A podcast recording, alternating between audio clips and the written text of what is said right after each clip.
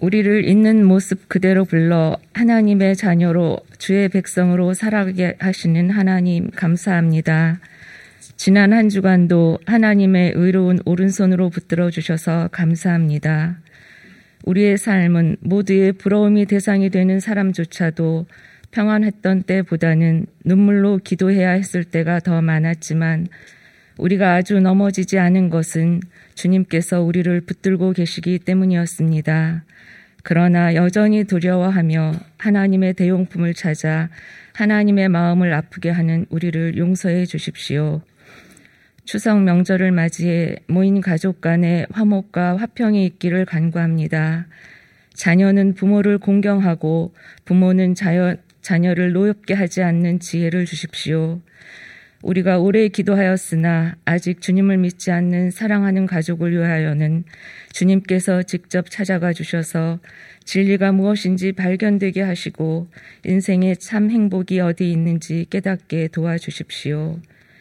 홀로 지내야 하는 이웃들도 있습니다. 주님께서 친히 친구가 되어 주시고 태풍으로 인해 즐거워야 할 명절에 눈물 흘리는 이웃을 궁일이 여겨 주셔서 때를 따라 도우시는 하나님의 은혜를 경험하게 해주시고 우리의 시선도 주님의 시선을 따라가 돕는 손길이 되게 해 주십시오.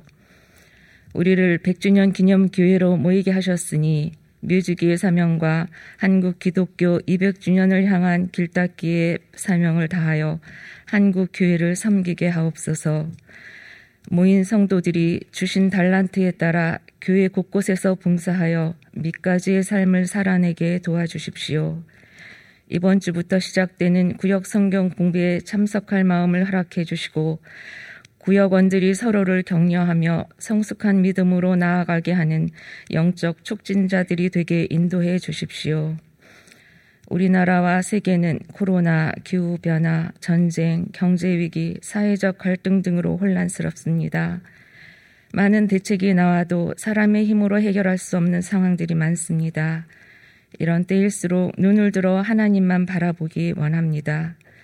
사람의 계획과 생각보다 높으신 하나님의 길과 하나님의 생각을 신뢰하며 하나님만 소망하며 하나님께서 이루실 것을 기다리는 우리이길 원합니다.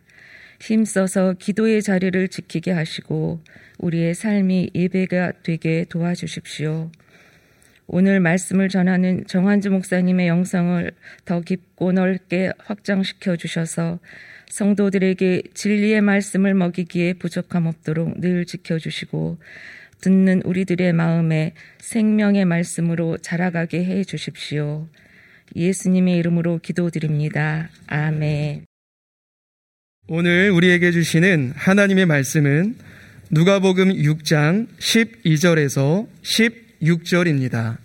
이때 예수께서 기도하시러 산으로 가사 밤이 새도록 하나님께 기도하시고 밝음에 그 제자들을 부르사 그 중에서 열두를 택하여 사도라 칭하셨으니 곧 베드로라고도 이름을 주신 시몬과 그의 동생 안드레와 야고보와 요한과 빌립과 바돌로메와 마테와 도마와 알페오의 아들 야고보와 셀롯이라는 시몬과 야고보의 아들 유다와 예수를 파는 자 될 가룟 유다라. 아멘. 30여 년 전에 나온 해리슨 포드 주연의 헨리의 이야기 라는 영화가 있습니다. 주인공 헨리는 아름다운 아내와 사랑하는 딸과 함께 사는 뉴욕에서 가장 성공한 변호사 중에 한 명입니다. 영화는 어느 가난한 노부부가 병원을 상대로 낸 의료 분쟁 소송에서 헨리가 병원 측을 변호하는 것으로 시작됩니다.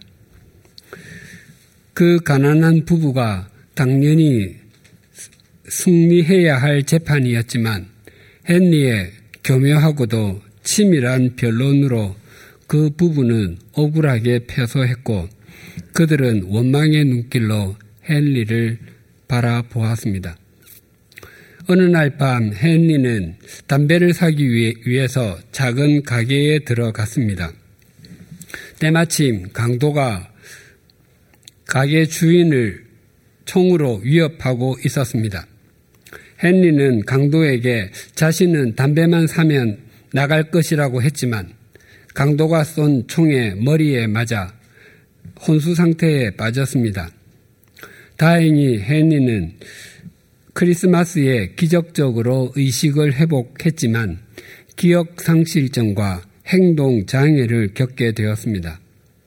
그러나 아내의 헌신적인 사랑과 과거 축구 선수였던 물리치료사의 도움으로 조금씩 말도 하고 걸을 수도 있게 되었습니다. 하지만 자신의 과거에 대한 기억은 전적으로 주변 사람의 이야기에 의존할 수밖에 없었습니다.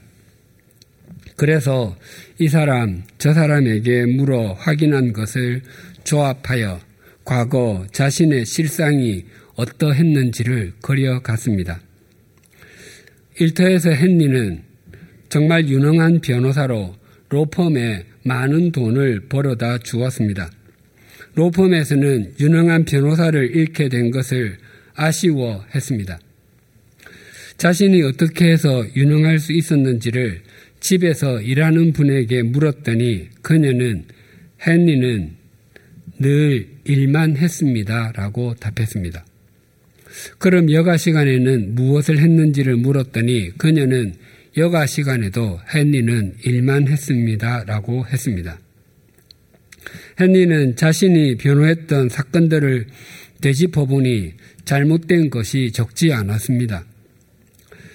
명백한 의료사고였음에도 고소당한 병원을 변호할 때 병원의 결정적인 여러 잘못을 감추었던 것도 확인했습니다.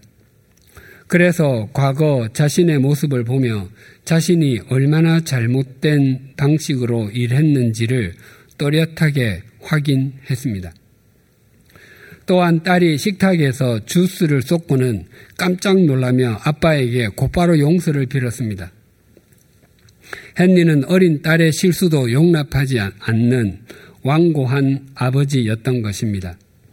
딸이 주스를 쏟았다고 외출을 하지 못하도록 막았던 적도 있었습니다.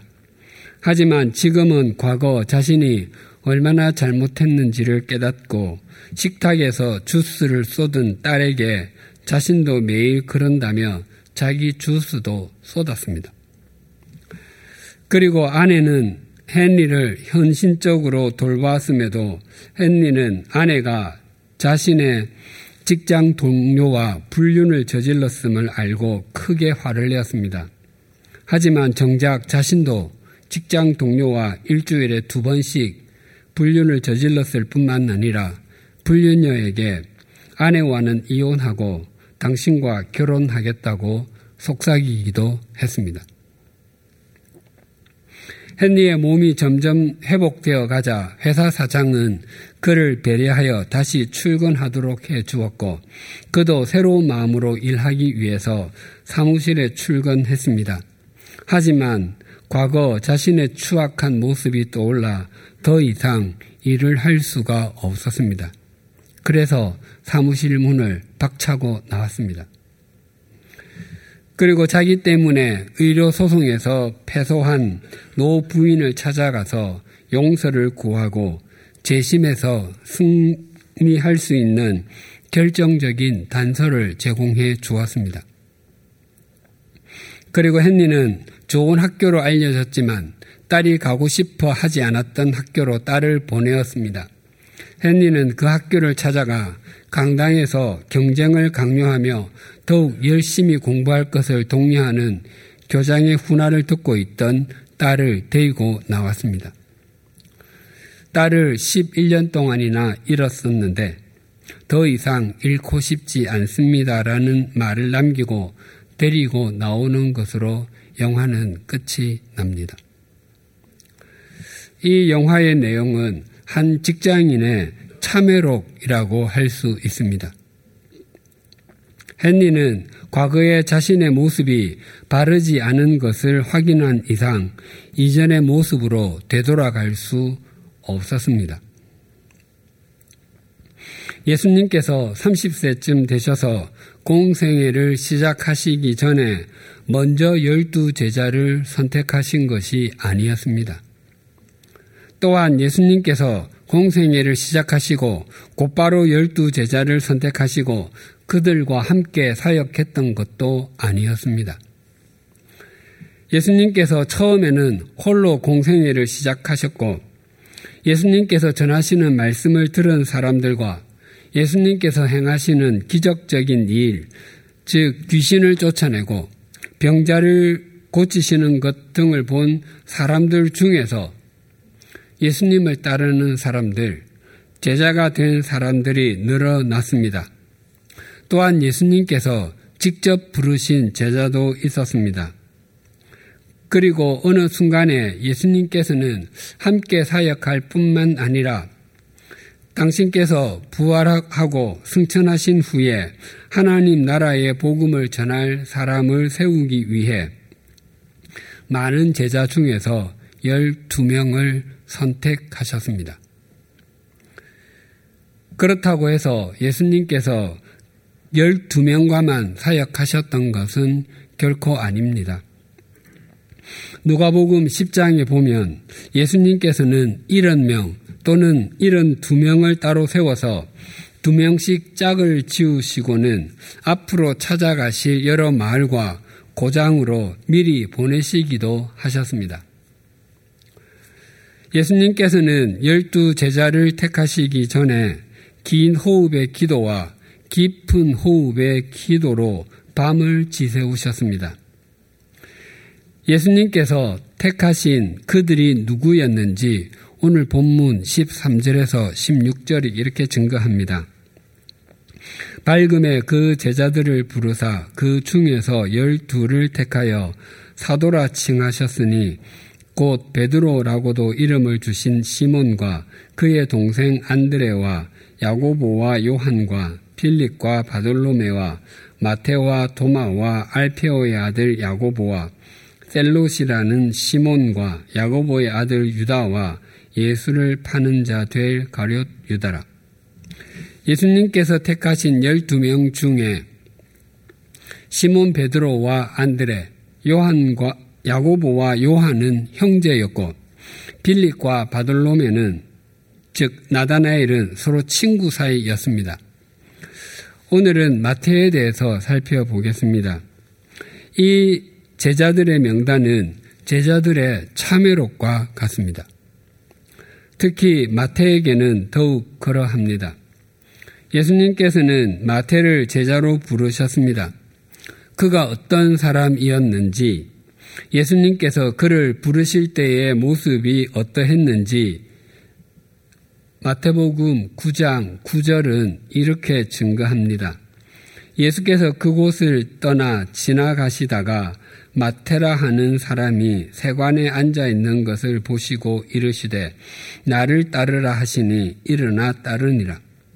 마태가 세관에 앉아 있었고 그의 직업이 세리였다는 것은 그가 어떤 인물이었는지를 많이 생각하게 해 줍니다. 고대의 제국은 점령한 나라를 확실하게 쥐기 위해서 징병 제도와 징세 제도를 강화했습니다. 그 두 가지를 효율적으로 유지하기 위해서 인구 조사를 실시하곤 했습니다. 당시 로마 제국의 징세 제도는 도급제였습니다. 로마 당국은 정복지에 총독청을 세우고 세금 징수권을 어떤 개인이나 단체에 양도했습니다. 그러면 징수권을 받은 개인이나 단체는 로마 당국에서 요구하는 액수를 사전 납부했습니다. 그리고 징수권을 받은 개인이나 단체는 자기가 납부한 것 위에 30% 이상을 더 붙여서 각 지역에다 세금을 부과했습니다. 그러면 할당받은 각 지역의 세리장들은 거기에 50% 이상을 더 붙여서 자기 관할의 세리들에게 할당량을 주었습니다. 그러면 각 지역의 세리는 거기에 30% 이상을 더 붙여서 백성에게 세금으로 징수했습니다. 만약 우리가 사는 도시가 로마 제국의 통치를 받고 있고 이 도시에 총독청이 세워졌다고 가정해 보십시다. 어떤 개인이나 단체가 100만 원을 선납하고서 이 도시의 징세권을 받았다고 하면 그는 또는 그 단체는 이 도시의 세리장에게 130만 원 이상 걷어서 바치라고 하고 세리장은 자기 관할의 세리들에게 200만 원 이상을 걷어서 바치라고 하고 세리들은 시민들에게 260만 원 이상을 징수했다는 것입니다. 그랬기 때문에 이스라엘 백성은 로마의 식민 통치 아래에서 살기도 쉽지 않았지만 많은 세금은 짓눌림 그 자체였습니다. 세례자 요한은 예수님보다 6개월 앞서서 하나님의 나라를 전하며 주님께서 오시는 길을 준비했습니다. 요한은 강한 질책의 말씀을 전했지만 그가 전하는 말씀에 진지하게 귀를 기울이는 사람들이 있었습니다. 그들 중에 세리들이 있었고 그들이 세례를 받기 위해서 나오자 요한은 그들에게 이렇게 권면했습니다. 누가복음 3장 12절과 13절입니다.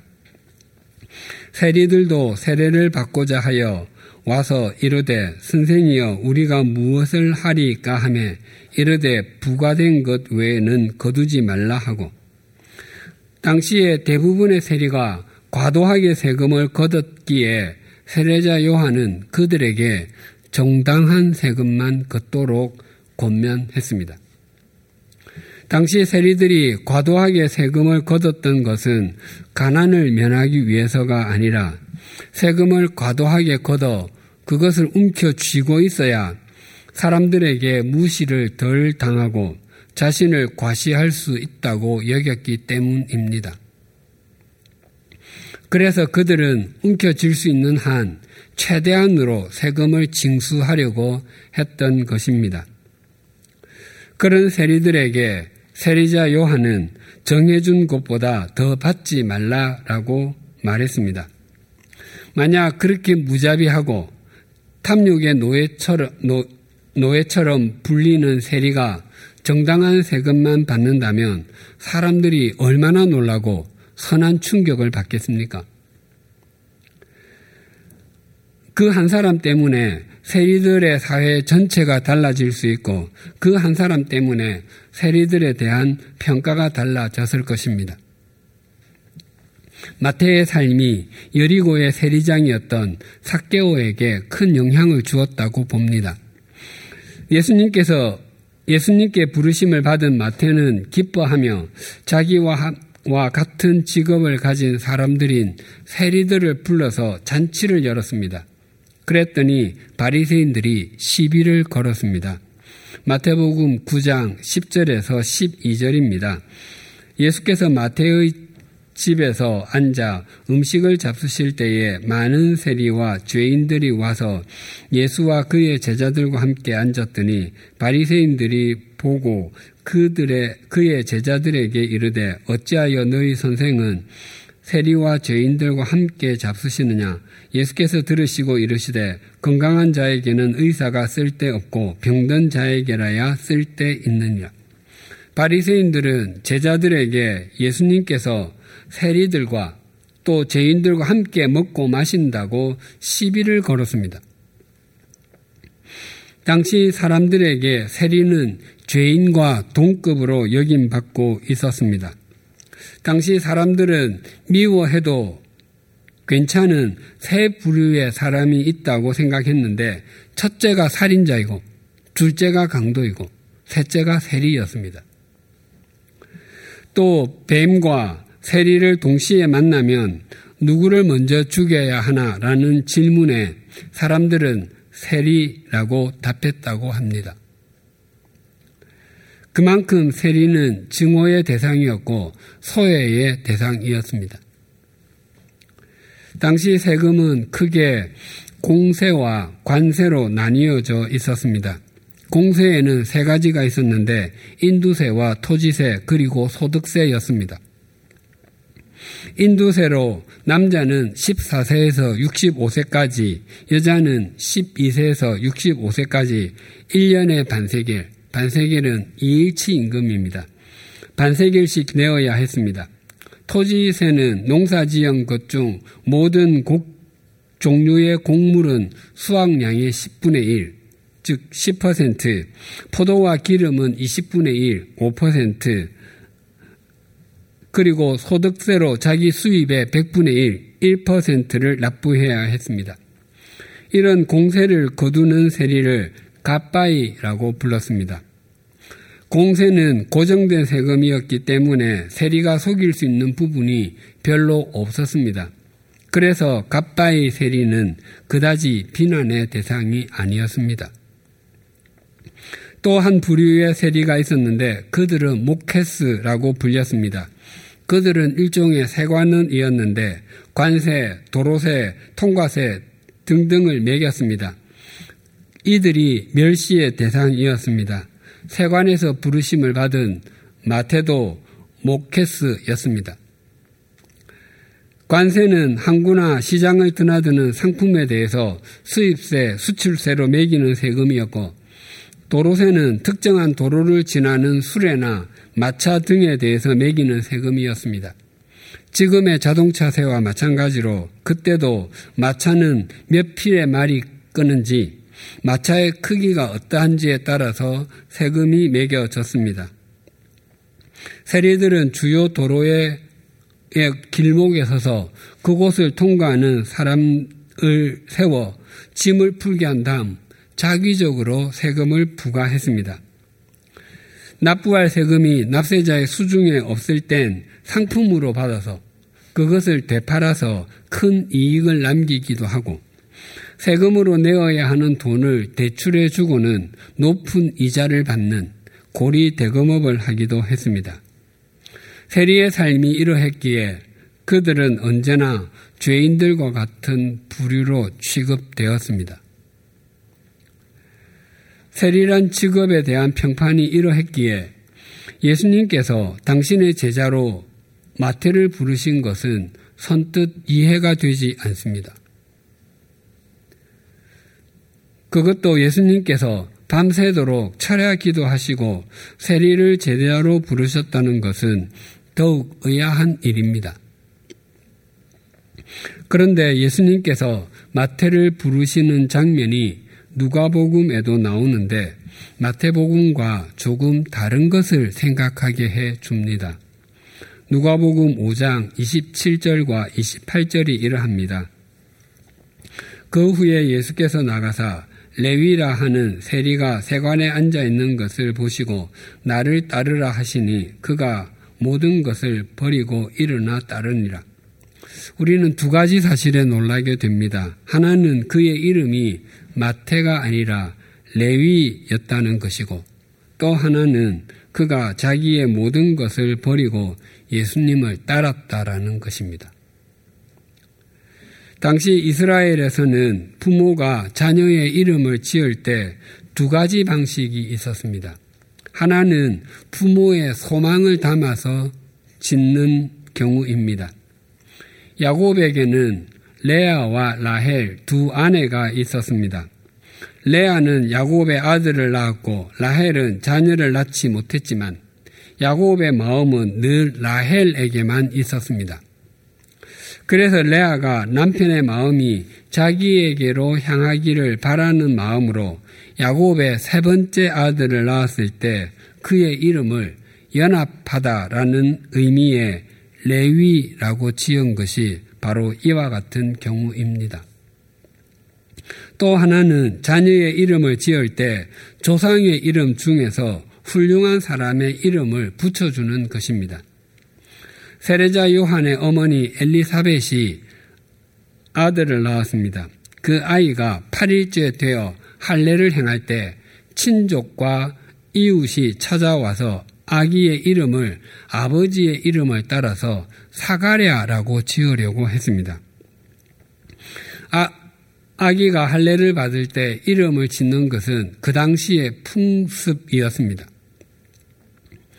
하지만 엘리사벳은 천사가 일러준 대로 아들의 이름을 요한이라 해야 한다고 했습니다.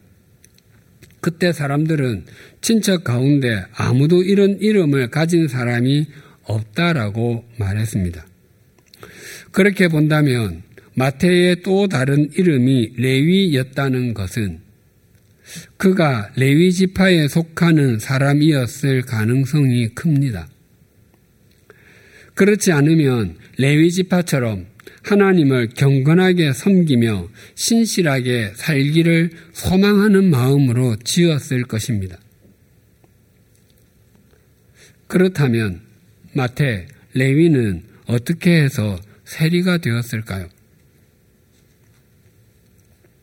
신구약 중간기에 안티오쿠스 4세의 종교적인 박해는 극심했습니다. 안티오쿠스 4세는 예루살렘 성전 안에 제우스 신상을 세우고 유대인이 부정한 짐승으로 여기는 돼지를 잡아서 제사를 드리며 유대인들에게 그 앞에서 경배하도록 했습니다. 안식일과 절기를 지키는 것, 할례를 행하는 것 모두 다 금지되었고 이를 어기는 사람은 죽임을 당했습니다. 심지어 성전 안에서 매춘까지 하게 했습니다. 그때 가장 큰 피해를 받은 사람들이 성전에서 일하는 레위인이었습니다. 그들 중에 소수는 바리사, 바리세파가 되어 나름대로 신앙을 지키면서도 한거하기도 했습니다. 그러나 대부분의 레위인은 한거할 수도 없었고 그렇다고 해서 비굴하게 굴복할 수도 없었기에 뿔뿔이 흩어질 수밖에 없었습니다. 레위인은, 레위인은 백성들이 바치는 재물 중에 제사장의 몫으로 먹고 살았기 때문에 성전을 떠난 그들은 특별한 기술이 없어서 할 수 있는 일이 거의 없었습니다. 그래도 그들이 할 수 있는 일이란 고작 말단 공무원 같은 사무직밖에 없었습니다. 그래서 그들 중에는 먹고 살기 위해서 세리가 된 사람도 있었습니다.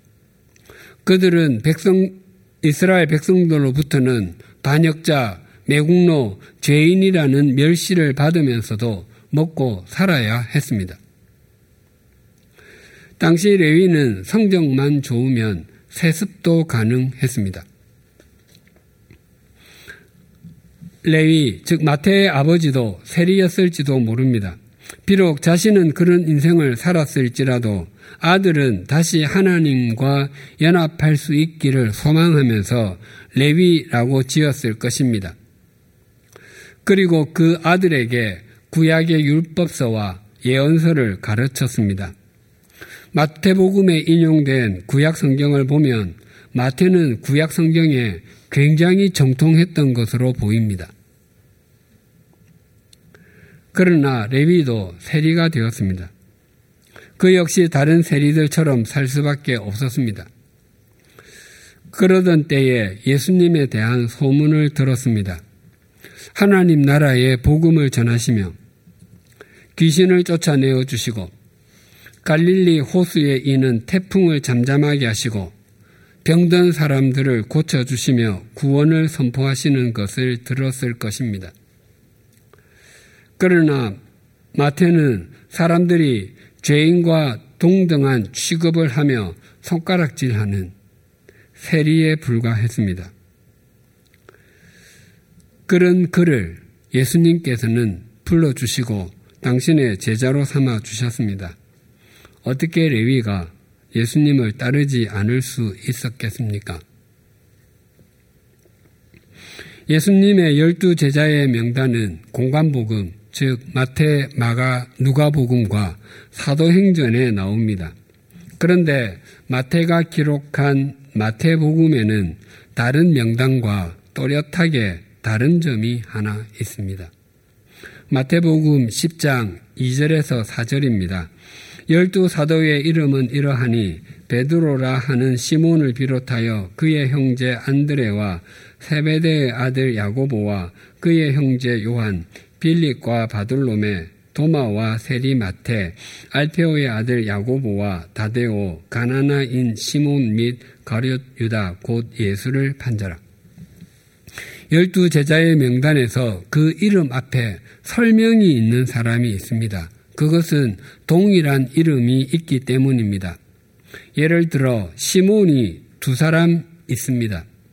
그래서 베드로라 하는 시몬과 가나나인, 가나나인은 열심당이라는 뜻입니다. 그 가나나인 시몬이라고 구분해 놓았습니다. 그리고 야고보도 두 명이 있습니다. 그래서 세베대의 아들 야고보와 알페오의 아들 야고보라고 구분했습니다. 그 외에 베드로와 야고보에게는 형제가 있었기 때문에 그의 형제 안드레, 그의 형제 요한이라는 말을 덧붙여 놓았습니다. 다른 곳에 기록된 열두 제자의 이름도 이와 비슷합니다. 그런데 마태복음에는 다른 곳에 기록된 열두 제자의 이름에는 없는 내용이 하나 있습니다. 그것은 마태의 이름 앞에 그의 과거 직업이었던 세리가 붙어 있습니다. 열두 제자 중에 마테란 이름을 가진 또 다른 사람이 없습니다. 또한 세리의 직업을 가졌던 사람도 없습니다. 붙여야 할 이유가 전혀 없습니다. 그럼에도 마태가 예수님께서 전해주신 말씀과 그 삶을 기록하면서 자기 이름 앞에 굳이 세리라는 말을 넣은 이유는 무엇이었겠습니까?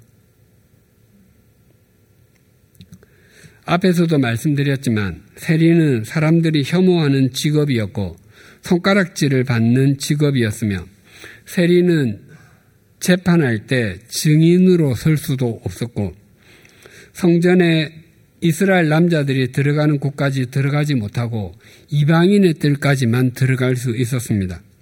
세리는 이스라엘 백성이어도 이방인과 다름없는 취급을 받았습니다. 우리가 우리의 명함을 만들며 정과 칠범 정한조, 고리 대금업자 정한조, 그렇게 만들 사람은 아무도 없을 것입니다.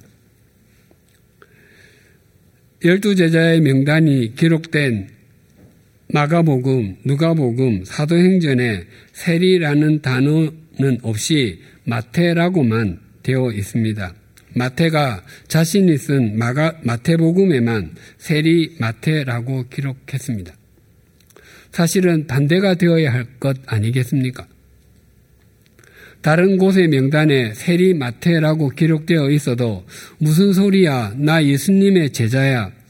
나는 세리직을 오래전에 떠났어 라고 말해야 할 것만 같습니다. 그런데 마태는 자기 이름 앞에 세리라고 쓰는 것을 주저하지 않았습니다. 그것은 자신을 제자로 불러주신 주님에 대한 감격 때문이었습니다. 나는 과거의 세리였습니다. 백성의 피를 빨아먹는 악질이었습니다. 그러나 주님께서 나를 불러주셨기 때문에 내가 이렇게 은총을 입었고 변화를 변화될 수 있었습니다. 내가 부르심을 받은 이후의 삶은 하나님의 선물과 같습니다. 라는 의미입니다. 참 감격스러운 이야기입니다. 마태의 이름의 뜻이 하나님의 선물입니다. 그래서 세리 마태라는 표현은 마태의 참회록 같이 여겨집니다. 설교를 준비하며 마태의 인생을 묵상하다가 갑자기 울컥한 장면이 있었습니다. 예수님께서 십자가에서 죽으시고 말씀하신 대로 부활하셔서 당신의 모습을 보여주셨음에도 제자들은 자신들이 그렸던 그리스도, 즉 메시아의 모습이 아니라는 이유로 깊은 실망 속에 있었습니다. 요한복음 21장에는 예수님의 제자 중에서 본업이 어부였던 베드로와 세베대의 두 아들 야고보와 요한을 비롯한 일곱 명이 다시 물고기를 잡겠다며 갈릴리로 돌아갔습니다.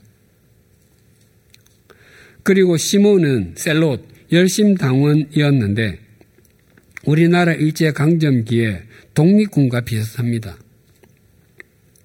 시몬은 다시 셀롯으로 돌아가면 당원들에게 환영을 받을 것입니다. 그런데 마태는 돌아갈 곳이 없었습니다. 그렇다고 다시 세리로 돌아갈 수 없었습니다. 베드로와 안드레 형제가 그물을 던지다가 예수님의 부르심을 받았을 때 그들은 그물을 버려두고 예수님을 따랐다라고 증거합니다. 또한 야고보와 요한 형제가 그물을 깊다가 예수님의 부르심을 받았을 때 그들은 배와 아버지를 버려두고 예수님을 따랐다라고 증거합니다. 그런데 마태, 즉 레위가 예수님의 부르심을 받았을 때를 이렇게 증가합니다. 누가복음 5장 27절과 28절을 다시 읽어 드리겠습니다. 그 후에 예수께서 나가사 레위라 하는 세리가 세관에 앉아 있는 것을 보시고 나를 따르라 하시니 그가 모든 것을 버리고 일어나 따르니라. 마태 레위는 예수님을 따를 때 문자 그대로 모든 것을 버리고 주님을 따랐습니다. 3년 동안 동고동락했던 제자들이 본업으로 돌아가고 또 본래의 자리로 돌아가는데 마태는 돌아갈 곳이 없었습니다. 영화의 변호사 헨리처럼 과거의 삶이 얼마나 거짓되고 욕망만을 추구하는 삶이었는지를 아는 이상 과거로 돌아갈 수 없었습니다. 그렇게 혼자 덩그렇게 남아있을 마태를 생각하니 눈물이 핑 돌았습니다. 또한 사도행전이 시작되자 열두 제자는 신분이 사도로 바뀌었습니다. 베드로와 야고보 요한은 초대 교회에서 기둥처럼 여김을 받았습니다. 사도 베드로는 부인을 대동하고 다니면서도 대접을 받았습니다. 또한 예수님께서 공생애를 보내실 때 제자의 삶과는 아주 거리가 멀었던 사울, 즉 바울은 주님의 부르심을 받았다고 하며 바나바에게 발탁되어 안디옥 교회의 지도자가 되고 전도 여행을 다니며 온 지중해를 누비고 다녔습니다. 하지만 마태는 사도행전에 사도행전 1장에 마가의 다락방에서 기도하던 사람들의 명단 외에는 단 한 번도 거론되지 않습니다. 그러나 마태는 불평하지 않았습니다. 모든 것을 다 버린 마태에게 주님께서 다시 주신 것이 펜이었습니다. 예수님의 제자 가운데 오직 마태와 요한만이 예수님의 말씀과 행하신 일을 기록했습니다. 예수님의 제자 중에서 마태가 가장 먼저 예수님에 관한 기록을 남겼습니다. 이전에 마태는 자신의 손에 쥐어져 있는 펜으로 더 많은 사람에게 고혈을 짜내어 욕망을 채우는 장부를 정리했습니다. 하지만 이제 그 펜은 그의 지적인 능력과 세밀한 성격을 통해서 복음서를 기록하게 했습니다. 마태복음 1장, 2장을 통해서는 구약 성경에 예언된 말씀이 어떻게 예수님께 성취되었는지를 기록했습니다. 5장에서 7장에서는 예수님께서 산 위에서 전하신 말씀들을 모아 정리했습니다. 13장에서는 하나님의 나라가 무엇과 같은지를 전하신 예수님의 비유를 정리했습니다.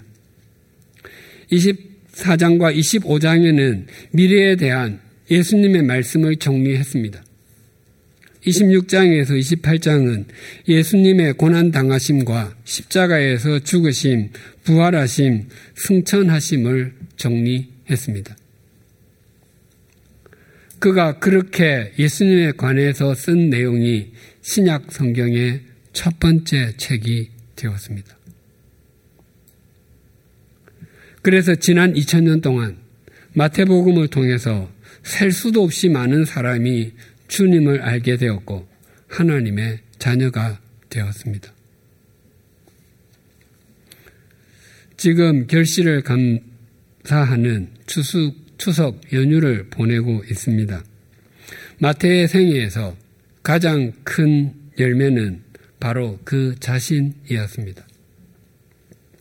그 자신이 진리의 통로가 되었을 때 하나님께서는 그에게 진리를 기록하게 하셨습니다. 우리가 눈을 들어 하나님을 목적 삼고 우리가 진리의 열매, 생명의 열매가 된다면 우리의 우리 삶의 매일매일이 추석과 같을 것이고 또한 매일매일이 하나님의 선물과 같을 것입니다. 그때의 추석은 단순한 민족의 명절이 아니라 우리의 신앙의 명절과 신앙의 절기가 될 것입니다. 기도하시겠습니다.